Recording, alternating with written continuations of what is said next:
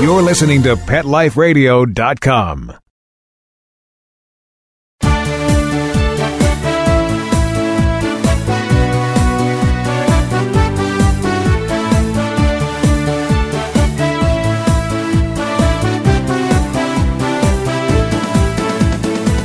Hi, I'm Chris Onthank, and welcome to the Canine Master Show here on Pet Life Radio.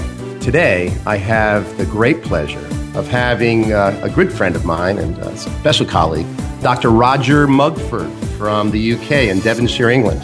Roger is, I don't know if you heard about him, but he's pretty darn world renowned. He's a great uh, canine behaviorist. He's, a, he's also a trainer, he's also a veterinarian, and uh, he also develops pet products that I use personally and many of you use. In 1979, Roger founded the Animal Behavioral Center in Surrey, England. And it's a referral service for veterinarians and their clients with pet problems. And that same year, he founded the Company of Animals. And the Company of Animals is where he invented a whole range of pet products that revolutionized the way that people train their dogs. You know, it's great products. The other thing that Roger just received was he was awarded the very prestigious Lifetime Achievement Award at the World Pet Association just last week. And, um, and we were all there to watch Roger receive the award. And I would say it's probably the most prestigious award in the pet industry. And congratulations on that. I met Roger about seven years ago when Roger and the Company of Animals distributed the Doggone Smart product line in England. They were our distributor there. And we had an amazing connection just at that point. We both found out that we were very similar in many ways. You know, some people think that I'm sort of the Roger Mugford in the US. You know, we, we both have a farm. We both work with animals. We both are canine behaviorists and work with dogs. We both work on aggression cases. We both help people with their dogs and we manufacture pet products that help people with their dogs. So, I mean, how much is that? It's pretty wild how it all, all works out. So it's great. The one thing I do not have that Roger has is that, you know, he's trained the corgis for Queen Elizabeth, which I don't have that in my repertoire. Although I, I do work with a bunch of celebrities, I have never had that honor. Roger, I am so excited to have you here on the show and, and welcome. Lucky old me to be here. Chris, after all these similarities, I think we should get married. Maybe, maybe Okay, we should. later, I- I- later today, listeners. I just want to know who's going to wear the dress. No, but he's, he's quite right. We come from the same place, which is people matter and pets make people happy. People need pets. And obviously, some people have problems with their pets, and we're here to solve them. And uh, it's a big privilege to be allowed into people's lives, like you do, like I do, and to be told their innermost secrets. Yeah, it becomes very intimate. I mean, the things we find out when we go into people's homes, Scary. You have to understand actually their whole, the whole sort of relationships between the people in the family, and that can really. I mean, uh, you guys haven't slept together for three years because of the dog? Oh, you gosh. must be crazy. Oh, no, oh, no, don't pass value judgments. I wouldn't say that. And which side of the bed? And because all these little um, timetabling things affect the husbandry of the dog. And it's more dogs that we see, very few cats. Cat owners are very happy with their pets, even if they scratch furniture and, and crap on all the wrong places. Cat owners love their animals so much they'll just put up with it. Dog owners want their animal to conform and to behave and to be like the dogs that they see on the movies. And um, everyone wants to have a lassie dog, and it's got to be perfect, just like the kids. So dog owners are a very different category from cat owners. It is. And you know, the thing is, I've even run into people. I just had recently a client who said, you know, I just want my dog to lie down next to me and stay there when I come home. I said, well, there's a great taxidermist down the street. Why don't we give them a call? So many people really only think their dog is happy when it is lying there and being still and motionless. You know, so why do you put it on drugs? You know, well, you, as you say, you have a taxidermy and, and a dead dog. But the truth is, uh, dogs need to be active for 12, 15 hours a day. They need about as much sleep as a human. And so don't expect a dog to be sleeping all the time. That is not a happy dog if it is. Yeah, no, not at all. I mean, you know, that's why, you know, we, we have the doggy daycare centers popping off all around the United States and around the world now. And people are, you know, we're having to actually exercise the dogs for the dog owners while they go off to work. As important as physical Yeah, stimulation. The dog daycare centers, by the way, you know who started this whole movement? No, it wasn't Chris. It was Joe Sporn. Joe Sporn, exactly. He had the first one. And he's another professional in the pet industry that we both love. And you know, he's a great guy. And he's also an inventor. So, uh, you know, somebody You know, unfortunately, his center just closed down, but you know, he was, Yeah. yeah, but he started it all. You know, I think I was right in the right up behind him, but he was the first one. Yeah.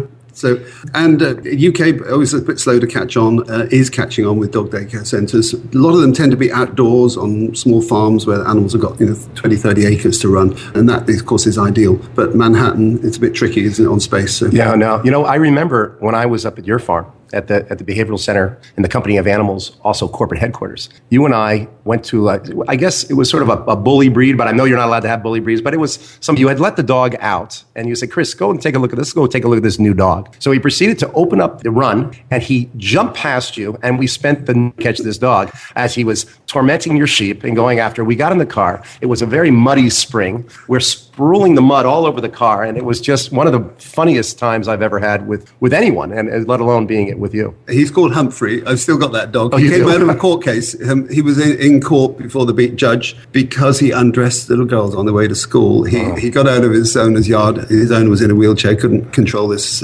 fantastic dog, a bull mastiff cross uh, Staffordshire bull terrier, so it looks like a pit bull. Yeah. Anyway, you'll be pleased to know he's a reformed character. And do you know the best thing that helped me cure Humphrey? He shot both of his cruciate ligaments, so, so he doesn't he run very fast anymore. He can't run away as fast, and he's not able to undress girls anymore, right? And, and no. those two, yeah. and he's been mostly trained. And about ten thousand dollars later in vet bills for his cruciate ligaments. So yeah. that's one of the downsides about Staffies. By the way, I love bull breeds. I love them too, uh, and I and I think they got the biggest bum rap going. They and, do. And uh, it's one of the all-American great dogs. Mm-hmm. You know, mm-hmm. I say here in America, but all the one of the all-time great dogs. They, all started in UK. Excuse yeah. me. Yes, they did. And and um, but they're just such loyal little animals, and um, and their, their, faces are so expressive. But of course, we could say that about all dogs. All yeah. dogs are fantastic. No, they're great. And you know, one of the things that Roger does, and I, I think that it's really kind of amazing, is that he creates products to help people manage their dogs and, and work with their dogs and train their dogs. I mean, a lot of the, the products that I use at, in my behavioral center, Roger has invented. Well, I think the dog training should be very accessible and it should be, if you like, idiot proof. And if you look at some of the old timers' books, Koehler and oh, yeah. the monks of Skete and all that, yep. they sound so darn complicated. And dog training isn't complicated. Um, so, dogs pulling on the lead, I invented the Halti. Why did I do a Halti? Because I work with horses, I work with cattle, and you don't fight with an animal that big as you know, so talk a little bit about what the Halti is. I've been using the Halti for years. I mean, buddy, you were the first one to come up with this head halter, or like, almost like a horse halter, right? I mean, it was. It was derived from the calf halter that day I, had a bad back because I'm tall like you and you know oh my god my next patient's an Irish Wolfhound so it's a dog weighing 100 kilos 200 pounds what am I going to do with this great dog it's going to break my back and my doctor's going to be mad at me so I just pulled out a halter and slightly modified it to fit this dog wow yeah, it really was a life changing moment. You know, uh, first time anyone had put a head collar on a dog. Although there are ancient pictures of dogs in World War oh, One in Belgium wow. with head collars oh, on. So, so nothing in this world is new, really. So all I did was transfer the technology from one species to another. And if you think about it, the world of horses is full of some really interesting innovations because those darn things, those critters, they bite, they kick, they run, and you have to be very good at understanding body language and body control if you're a horseman. And it's really these same skills that we want to introduce in the world of dogs. Yeah. You know, it's interesting. The Halti looks like a horse halter. And when you use it, you know, basically it works this way. Where the head goes, the body's going to follow. And it's great for people that have that those pulling dogs that are yanking them down the street.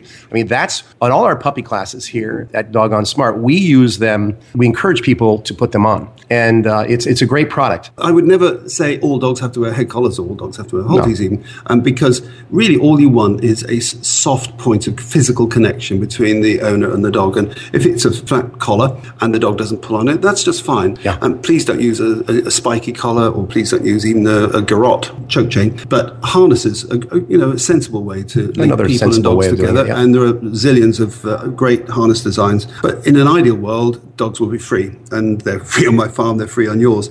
But there's something called road traffic, and that means about 100 years, dogs have had to be on a lead, and it is a quite unnatural situation for dogs. They never evolved to be tied up as much as they oh, have exactly. to be in, uh, 21st century. Yeah, but even more now than when we were kids. I mean, when I was a kid, I used to let my dog out, and he'd run around, and he'd have a great, great time. But I now find with all these leash laws that we have. But listeners, you need to know that Chris is actually 120 years old. Yes, so, I am. Uh, oh. it's really, I'm a bit younger, but. He can remember the first motor car coming along the street. Uh, so listen, one of the things I want to ask you though. All right, so he has a number of different products. The first is the the Halti. There's the Pet Corrector. There's the Baskerville muzzle. You now have that new anxiety wrap, which is the oldest one in that category that I know of. You also have some uh, the green feed Slow for slowing feeder. down the slow feeder. So all these products are really kind of groundbreaking in, in many of their ways. Um, They're functional. yeah. So I, I wanted to say that the the head Halti, and I have found over the years, you've I've also seen that you've developed it. So I'm going to go back to that, and it's actually had some modifications uh, recently that I understand.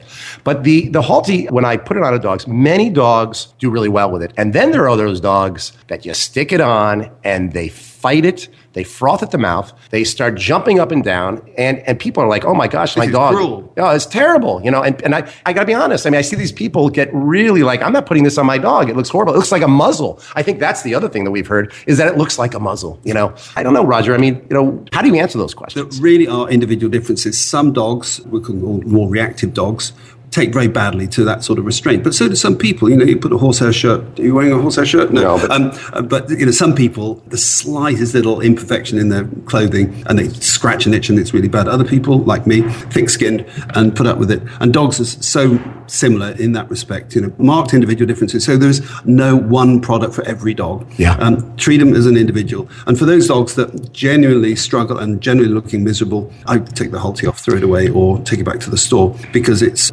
not for every dog. And the biggest factor that seems to be affecting dogs' reactions to any head collar or Halti is whether or not the side straps touch the lips, the flews, as they're called. Those are the drool, those drool areas. Drool areas. Now, if you've got a dog like an Irish Setter or a, a spa- typical Spaniel, those flews go back a long way and they're outward facing, the, um, which is, if you like, a design fault in, in sensible dogs like wolves. They're, they're you know, nice and neat and tight, but they're very easily inflamed in certain breeds, and uh, we call them lippy breeds. And um, those, they're not so well designed for head collars. So the second and latest design of Halti, which I call the OptiFit, um, this sits a lot further back uh, and doesn't touch these lips. And actually, so so does the competitive product, the Gentle Leader, uh, not touch the lips. So that's why, in some situations, the Gentle Leader has got better acceptability because the Gentle Leader puts a lot of pressure on the top of the nose. So I And that's like another that. brand. The Gentle Leader is your competitor brand. Yeah, yeah. yeah, but also a good a good product. a good product and you know people away from fighting with their dog and trying to pit their strength against the strength of the dog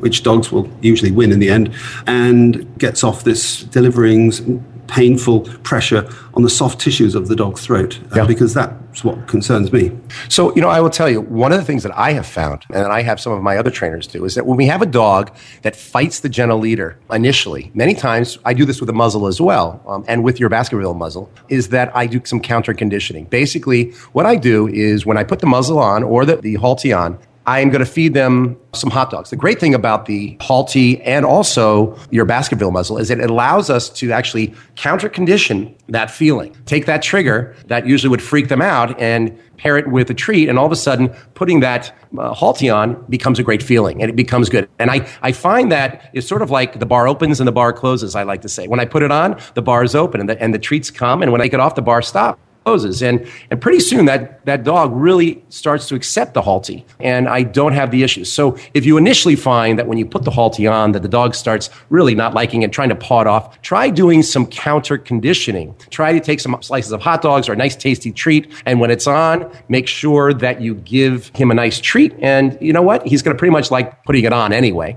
And then feeding him as we go becomes, um, uh, he starts to really like, like the experience. Have you found that too? Yeah, exactly that. And it is about 10% of dogs that we really won't accept a Halti and that I would look for an alternative solution. And there are many alternative solutions to a head collar. And of course, the, the mere fact of going for walks is enjoyable for most dogs. So that's the biggest reward of all. So just as rattling a conventional collar and lead, um, say, hey, Rover, wake up and let's go for a walk. And so it is with uh, head collar. So pretty soon that positive association is formed.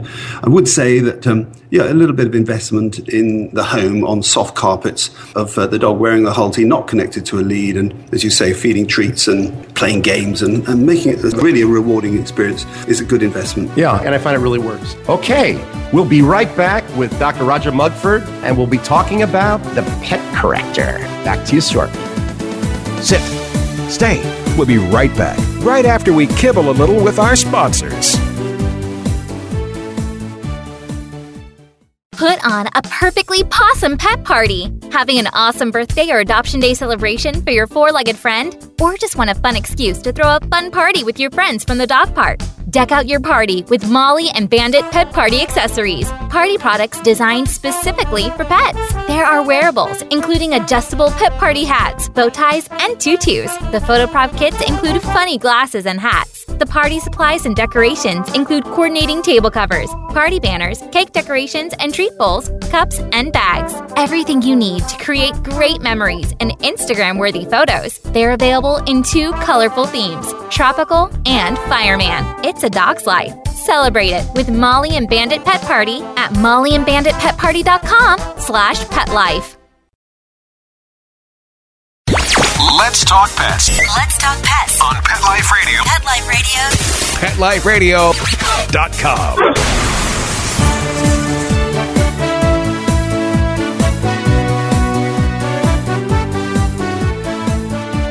Hey, welcome back to the show, and I'm here with Dr. Roger Mugford from the Company of Animals and one of the best canine behaviorists I know besides myself. So, the other thing I wanted to talk to you about was you have a great product that I've actually written about in my Canine Master blog. It's called the Pet Corrector, and we actually, I've actually sold them on my Shop Master Pets website. They are a great product because the sound, and I believe it's the sound, actually it's compressed sound. So, Roger, can you give Yeah, a give a little? Just as I invented the Halti because I was ticked off with people yanking dogs on choke chains and spike collars and all that. So, you know, there's no point just criticizing what people do. You've got to come up with a positive alternative Sure. and therefore a head collar.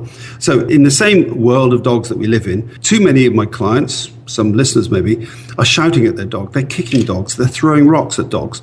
They're, and Oh, it's the worst. Please, please keep your voice down. Your dogs have better hearing than you, and you don't need to raise your voice. Well, also, I find that when you scream at your dogs, it actually escalates the issues that are going on many times. So there's no point just putting gags on people and saying, you know, be nice to your dog. And, well, how do you stop the dog doing the wrong thing? Excuse me, Dr. Mugford. And I said, well, okay. Uh, what have I been using to protect myself when I'm in some serious, difficult situations with dogs? I use a CO2 fire extinguisher. You know, the big, big We, we use it downstairs. So if we have a major issue, CO2 breaks up a fight in an instant. Exactly. But it's a bit hard to carry a 30 kilo, a foot high piece of solid steel in your handbag. It just doesn't look very good. No. So Walking and carrying it at the dog park. Micro miniaturize it. No.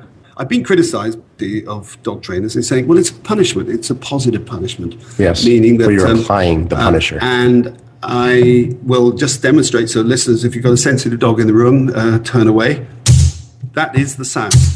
And that sound, as brief as that, you know, half a second, uh, is sufficient to alert a dog. My God, what was that? And it's, for some dogs, it is very aversive. I would say that typically they're the border collies and the, the, the known sound sensitive breeds. But for most dogs, it's, hey, just an alerting signal. Sure. What, what was that? And of course, the sound is biologically built into dogs. I say built into people too, and uh, horses and many other species that I work with. They all think that that's the sound of danger. You know, cats go shh. Snakes, obviously, geese, all the animals that want to protect themselves, their last resort is to make a big old hiss.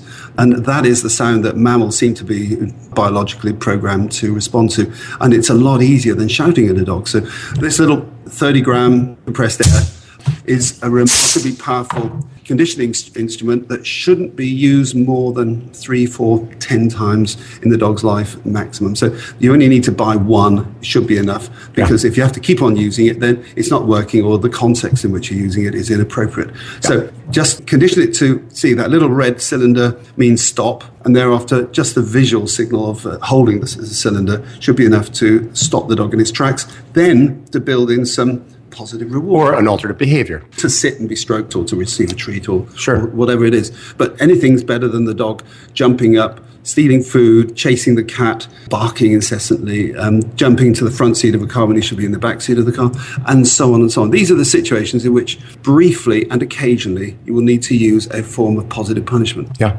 So I will tell you, one of the things that I find when I'm using positive punishment is the timing of when that positive punishment occurs. So one of the things that I find is you use a marker that means this is coming. I think you and I have talked about this in years past. Whether you use a word that you normally wouldn't use, that's one thing that's important. So I will use, you know, wacko or enough, and I, it's the way you say it. Uh-uh or uh-uh but people tend to do that uh-uh a lot so then the dog will say oh gosh this is coming one of the things i find to get perfect timing and you know the best time to correct a dog is when they're thinking about it and the next time is when they're in the midst of the act and there's studies to know that one to two seconds after a dog does a behavior and we correct them they don't know why no. so we got to catch them when they're thinking about it in the act so if across the room my dog is about to jump up on the kitchen counter and i now pick up the pet corrector and by the time i grab this pet corrector he's already down mm-hmm. eating the sandwich it's too late really the, the act of grabbing the food off the counter is gone but if I can pair a marker word that means this is about to come, I get perfect timing. So yeah. that's how I have used the pet corrector in the past, and it works very, very effectively. And of course, really good point you make. And the simple rushing breath through your teeth is just as effective and by association. And uh, so there's a certain dog trainer on the West Coast. Oh, what's uh, his name? Uh, oh, gosh, yeah, I forget. Um, uh, anyway. Is it Napoleon or something? Maybe it's Napoleon something. I, I my memory says Yeah, that. okay. Um, so anyway, he has been in his programs doing this, but damn it, I was, I was doing that 30 years ago. But anyway, nothing in this world is new. And well done, Cesar Millan, for discovering yeah, he, my discovery of is a great sound to interrupt your dog. Notice when the dog walks off the pavement or sidewalk into any dangerous situation, you just, you don't need to say, it's over, come back. That is enough. Yeah, it's amazing. All right, so I do know that uh, recently I have seen some. There's one guy, if you were to Google pet corrector, that comes up and he says the only best use for the pet corrector is uh, to clean the lens on your camera. Have you seen this video at all? No, I haven't, um, but I'm sure it's a very good lens cleaner. A very good lens and cleaner. And of course, there, there, are other devices which produce a compressed air or compressed gas sure. um, that can be used for the same purpose. The difference about the pet corrector, and the reason why it's more expensive than the devices used to clean clean your computer board is that it's non-flammable. It's a, it's an inert gas yeah. which can be compressed and is in a liquid form. The use of hydrocarbons, propane, butane, would be the typical mix. Boy, do they do they burn beautifully! So if you're a smoker or you're anywhere near a naked flame and you use that same device, then you're going to have a big explosion. have a big explosion and a very burned dog. So there is, in fact, an American product that is just like this. And I set fire to, I emphasize it, a stuffed wow. Labrador, a Labrador toy. I set fire to it in dark. It's a great video, and I really want to put it online. So I want to talk about, and actually, I got criticized on my blog by somebody, by one somebody who wrote in and said, "You're not supposed to spray this near their face." And I agree with that. And you know, all products even food is subject to abuse. You know, food is the greatest enemy of healthy living in America. Um, so um, everything can be abused. Yeah. and we go out of our way to say no closer than a meter, four feet. so four feet is, is about that distance. And, and, you know, sound travels at the speed of sound, so you don't need to be on top of the dog. Now, do we do it in their direction? Uh, that's one of the questions I had for you. So when I, if I grab it, do I point it towards the dog and then spray it, or do I spray it in another direction? What would you recommend? I really don't think it matters. I think um, towards the dog uh, is fine. And notice the way you can't see listeners, the way I'm using it. I just hit it with the side of my hand like that. Really a short. Uh, so it's a short one, not a long. So lots of people would be doing this and that's too long, way too long. Um, and of course, you get a whole lot more sprays out of the can. A tiny little can should produce 200 of these sprays. Now, is it right to punish dogs? I mean, that opens up a whole philosophical. Well, there we go. So, you know, should dogs be in a world which is just of good news and nice experiences? Oh, this, is, this, is, big um, stuff. Wouldn't here. we like? Wouldn't we like people to live in a world like that? I'm sorry, I keep on getting stopped for doing things wrong on the road when I'm driving. I go through a red light. You know, there's a don't get a cop ticket. on my tail right away, and I know I'm going to be hauled up before courts. So it's the fear of being found out and being punished that regulates human behavior. Yeah. yeah. Um, and there's, you know, I have all sorts of fantasies about doing bad things. I don't because I know I'll be punished for them. And dogs live in the same cognitive oh. world, in the cognitive envelope that humans do. You know, this is what we call operant conditioning. And truly, this is how dogs learn. I mean, we have uh, in the training industry, amongst many different trainers, we have the all positive, everything has to be positive, which you're just talking about. And then we have the yank and crankers and the electrocutioners that are out there putting the shock collars on their dogs and, and yanking and cranking them with a prong collar and, and choking them off. There's really two extremes to the whole thing. And they exist in every country. And, uh, you know, the, the positive rewarders, we only use positive reinforcement if you like, the, the, how animal learning, uh, animal conditioning works, and the difference between instrumental and, and classical conditioning, and deny that behavior should have consequences. I believe that you should pay the price. You should gain the gain and pay the price for, for bad things. So my training, which is in my latest book, is called payoffs and penalties. Of course, we want lots of payoffs. You know, positive reinforcement is great. You know, you're going to get a paycheck. You're going to give you a pay rise for being a great person, Yeah. um, or you're going to be fed on time. If you're a, a good dog or, or being taken for a walk.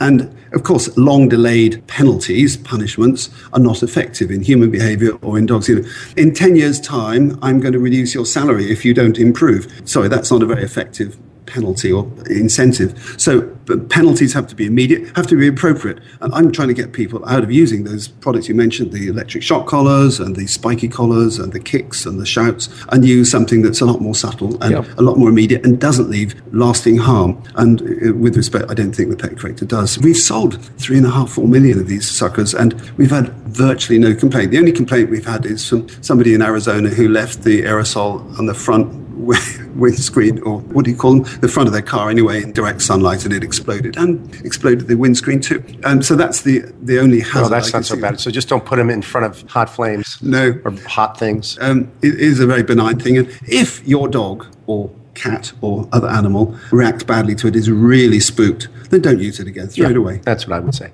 So let's talk about corrections for a second. You know, this is such a hot issue. And I, amongst dog trainers, I had a, a dog trainer that was working for me several years ago. He was called out several times for the dog to stop jumping up and stop getting onto the kitchen counters. So uh, she is all positive motivational training, and there's she uses no adversives at all. And so uh, I finally, uh, the client fired her, and I called up. I had a trainer like that. I fired him too because I found him training a dog not to chase sheep uh, by doing recall training on a long line. And excuse me, I want to make it so exciting that this dog comes back to me that he'll leave the sheep over there because in, in England we have sheep in our back gardens, but you know, town and country all mixed up, and so dogs chasing sheep are a big issue. And, and he really thought that he could provide value for money by doing recall training on a long line that was going to transfer to the real world of dogs chasing sheep or squirrels or all the other things dogs chase.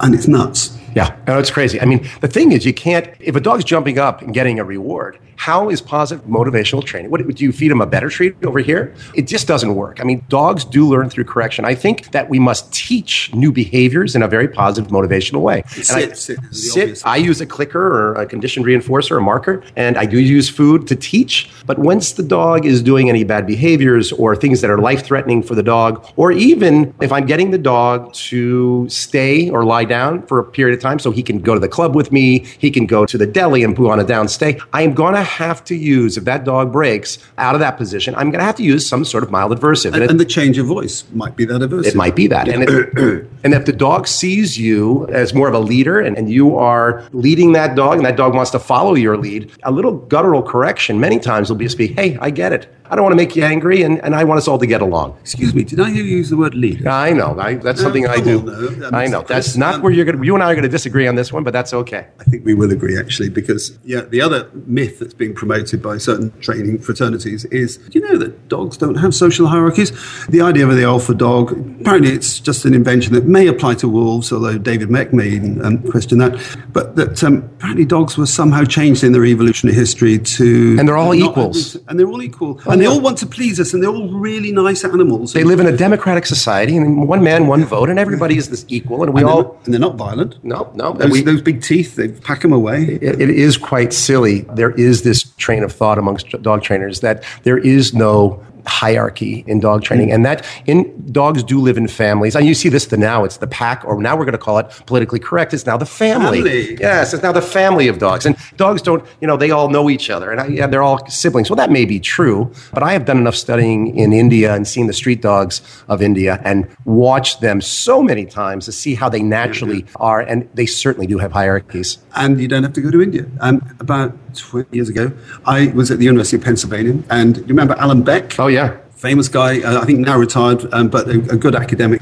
And he did a study of free roaming dogs in the city of Baltimore, which is one of my favorite cities now. It's really changed a lot. And in those days, it was a trash city. There was you know, plastic bags everywhere with food in it. And of course, the great American throwaway food culture means that it's rich pickings for American dogs. And those dogs, street dogs, were living really well. And um, they look great. So much for the dog food industry. You know, you live well on American garbage. And um, but very clearly social hierarchies, you know, sure. packs that would avoid, just like um, gangs in uh, street violence in South Chicago, avoid the patch of, of a competing gang. And they're, they're tribal animals. They, their family social organization is so like that of human beings. And, you know, they have common interests. They get together. And there's division of labor within packs. That some go hunting and they come together at certain times of day to play and to sleep.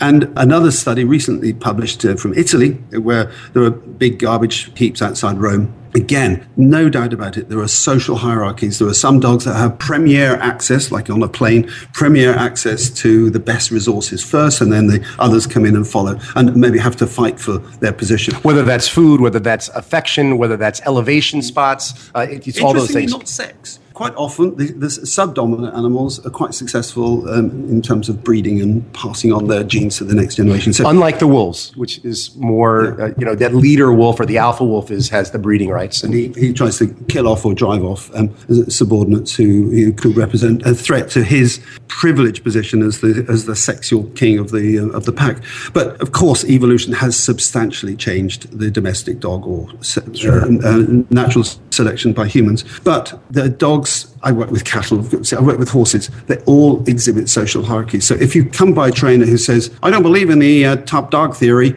just find another find trainer. another trainer. I agree. I mean listen we're going to jump from this subject in a second because i want to ask you another question but one last thing i want to end on. Dogs do best most dogs do best when they have a leader a calm a benevolent leader and dogs love to follow. I will see this over and over and over again. They love to be led. They and so do we don't we? I mean don't most of us like to be led? We don't all want to be ceos and and leaders. We a lot of us like to follow. It makes us live longer. It's less stressful. And you know it gives us a better quality of life. All right. Well, thank you, Roger. That was great. I love those. I could sit here and talk to you forever on that. I want to ask you one funny, interesting question. I'd love for you to give me some good stories on this because give us the dirt. And I know it's your queen, but I'd love to know how it has been to train the Queen of England's dogs. I was approaching this veterinarian contacts me and says, I want you to see client X, Y, or Z. And they don't tell you who it is. And then, you know, no, no, I'll set up the appointment. And I didn't know who it was. The address is Windsor. Oh, yeah, right.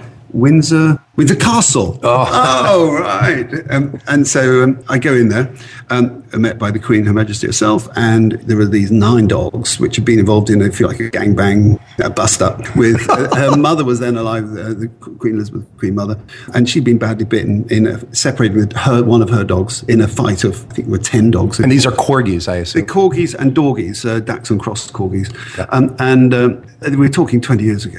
And what immediately impressed me was that the Queen could control a pack of nine dogs very effectively. Wow. You, know, you stay there. And hello, this is Dr. Michael. Oh, yeah, right. And later on, she fed them. Nine bowls were brought in by a butler, all cracked bowls, lovely china that had been used for banquets previously, I imagine, but everyone different. And everyone cares a lot about diet, so do I, so do you. And they were sat in a semicircle and they each were fed in turn. So this woman is a great dog person. She's also a great horse person. Well, she's a great leader, I guess, she's isn't she? Great leader. She's been leading longer than anyone. Even President Mugabe. Oh my gosh! Um, is I think the only uh, leader with uh, approaching. Uh, he's a long way off uh, the Queen in terms of you know being a ruler. And of course, she isn't really a ruler. She has you know we've got a great democracy, and uh, she's accountable to Parliament, and so it's highly regular. But she's a great leader, and we love her to bits, and the world does. But animals and all her family love animals. Prince Charles loves Jack Russells. Prince William, her great grandson, has a great little pointer dog. So it runs right through, and of course, it runs through British culture, our love of animals, and we've sort of lent that culture to the Americans, I hope. Um, and you know, animals. I'm a psychologist. I got into this business because I love people, and people, and they need recreation, and they need something to get their heads away from dealing just with other people. And pets dogs especially do that so well. Yeah, well, I tell you, the one question I have is, did you teach them how to bow or how to curtsy? a little vomit. They would like to get away with murder. Uh, but it was, it was the Queen's Corgis that got me thinking about how to break up a dog fight, and I've just done it again because I think that pet corrector does it? It does. It won't break up a really serious, like a pair of pit bulls fighting. You know, if you're going to need something bigger than that. But for so many situations, it is a life saving That's and great. finger saving. It's great. Thank you, Chris. All right. Hey, cheers. You know what? I really enjoyed having you on the show, and I thank you for being here today. And I hope to get you on again. I'm always available. I love it. All right. Thank you very much. And let's talk about uh, the next show. The next show, uh, we will be bringing up about separation anxiety. When they're driving me crazy, when they leave, they tear up my house. What are the things that we do? And is counter conditioning you leaving, meaning pick up my keys, put them back down, put my jacket on, put it down? Is that effective? We'll find out. All right, that's it for today. So uh, be sure to visit caninemaster.com. That's C A N I N E master.com. And give me all your questions. I really want to see what you guys want to know, and I'll get back to you uh, as best I can. And I may even have you uh, call in for the show. Uh, you can also send me your videos and photos so I can get to see what's going on with your dog. See you next time on Canine Master Radio, where I will continue to help you master the relationship with your dog. Let's Talk Pets every week on demand, only on PetLifeRadio.com.